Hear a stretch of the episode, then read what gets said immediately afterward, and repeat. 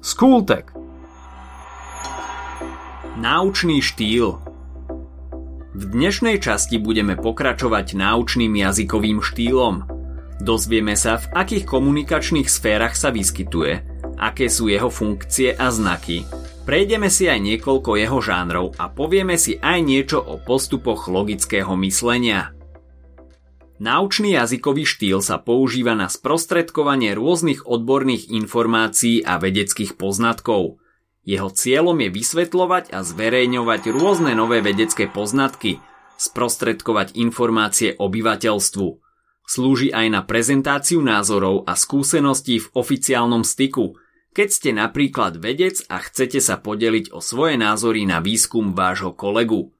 No a dôležitá je samozrejme aj jeho komunikatívna funkcia.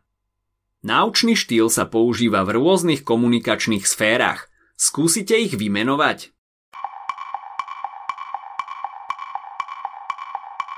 Ide o pracovnú, záujmovú a verejnú sféru. Do pracovnej sféry patrí napríklad škola alebo práca. Pod záujmovú sféru spadajú rôzne spoločenské aktivity, a do verejnej patria zase rôzne vedecké konferencie. Čo sa týka účastníkov komunikácie náučného štýlu, môže ísť napríklad o učiteľa a žiaka, ďalej o odborníka a verejnosť, prípadne môže komunikácia prebiehať medzi dvoma alebo viacerými odborníkmi. Kombinácií samozrejme veľa. A aké sú znaky náučného štýlu? Poďme si ich vymenovať. Je to verejnosť, písomnosť, monologickosť, odbornosť a pojmovosť. Verejnosť je nám asi všetkým jasná a rovnako aj písomnosť. Tá totiž znamená, že náučné prejavy majú písomnú podobu. Monologickosť je tiež jednoduchá. Publikum, adresát nie je vždy prítomný, takže táto komunikácia prebieha zväčša bez priamej spätnej väzby.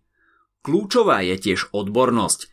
Keďže ide o náučný štýl, je samozrejme, že bude obsahovať vysoké množstvo odborných výrazov, cudzích pojmov a termínov. Ďalším znakom odbornosti je aj prítomnosť faktov, ktoré bývajú podopreté zdrojmi a citáciami. Pojmovosť zase znamená, že odborné texty používajú slova bez citového zafarbenia. Naučné texty majú často veľmi zložitú stavbu vied a niekedy sa stane, že ku koncu vety aj zabudnete, o čom vlastne bola. V textoch náučného štýlu nájdeme okrem jazykových prostriedkov aj rôzne neverbálne prostriedky.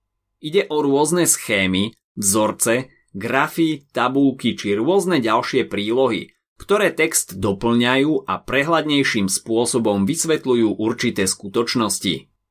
Mimochodom, v rámci náučného štýlu môžeme rozlišovať medzi dvoma podštýlmi – Ide o odborný náučný štýl a populárno-náučný štýl. Odborný náučný štýl je určený odborníkom, profesionálom v danom vednom odbore, napríklad vedcom alebo aj študentom. Na druhej strane populárno-náučný štýl má za úlohu sprístupniť vedu aj širokej verejnosti, spopularizovať ju. Tieto texty sú menej hutné, viacej vysvetľujú a používajú menej odborných slov – Teraz prejdeme na žánre náučného štýlu. Delíme ich na výkladové, situačné a opisné. Medzi výkladové žánre patria rôzne odborné články, dizertácie, monografie. K situačným žánrom radíme zase prednášky, referáty, ale aj diskusné príspevky. No a opisné žánre sú zase útvary ako napríklad recenzie, kritiky, posudky alebo opisy pracovných postupov – Napríklad, keď máte na chémii robiť nejaký pokus a potom ho popísať. V náučných textoch sa bohato využívajú postupy logického myslenia, napríklad dedukcia, čo je postup od všeobecných pozorovaní ku konkrétnemu záveru. Určite ho veľmi dobre poznáte vďaka príbehom Sherlocka Holmesa. Takýchto myšlienkových postupov je však oveľa viac.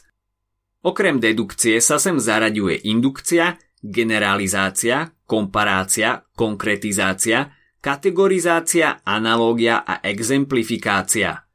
A teraz si ich vysvetlíme. Indukcia znamená, že postupujeme od známeho k neznámemu, pričom zakončením je syntéza, čiže spojenie častí do celku. Pri generalizácii alebo zo všeobecňovaní sa pozrieme na skupinu predmetov. Na základe ich opakujúcich sa znakov a vlastností potom sformulujeme výrok, ktorý bude platiť pre celú túto skupinu. Komparáciou zase porovnávame. Snažíme sa zistiť zhody a rozdiely medzi jednotlivými javmi. Kategorizácia je vlastne triedenie alebo klasifikácia. Znamená len toľko, že rôzne skupiny javov zatriedíme do rôznych podskupín na základe ich vlastností. Analógia značí, že keď skúmame dva javy a zistíme, že sú si podobné, budeme predpokladať, že ďalší jav bude mať podobné vlastnosti. A nakoniec je tu exemplifikácia, pomerne krkolomné slovo, ktorého význam je však veľmi jednoduchý. Je to objasňovanie, dovysvetľovanie pomocou príkladov. Veľmi dôležitou súčasťou náučného jazykového štýlu je aj argumentácia. Argumenty môžu byť priame alebo nepriame. Priame argumenty sú konkrétne, napríklad vecné údaje ako dátumy, čísla alebo historické udalosti. Nepriame sú zase dôkazy, ku ktorým sme dospeli logickými operáciami, napríklad analógiou alebo dedukciou. Tak si to teda zhrňme. Náučný štýl má za úlohu sprostredkovať odborné informácie, či už iným odborníkom alebo širokej verejnosti. Používa často komplikované vety, pojmy a termíny.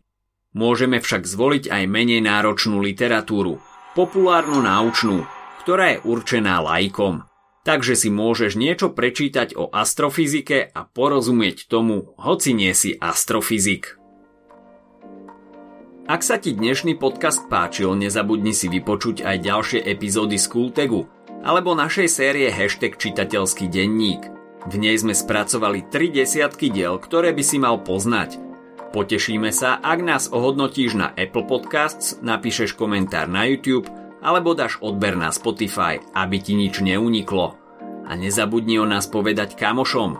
Počujeme sa pri ďalšej časti Skultegu.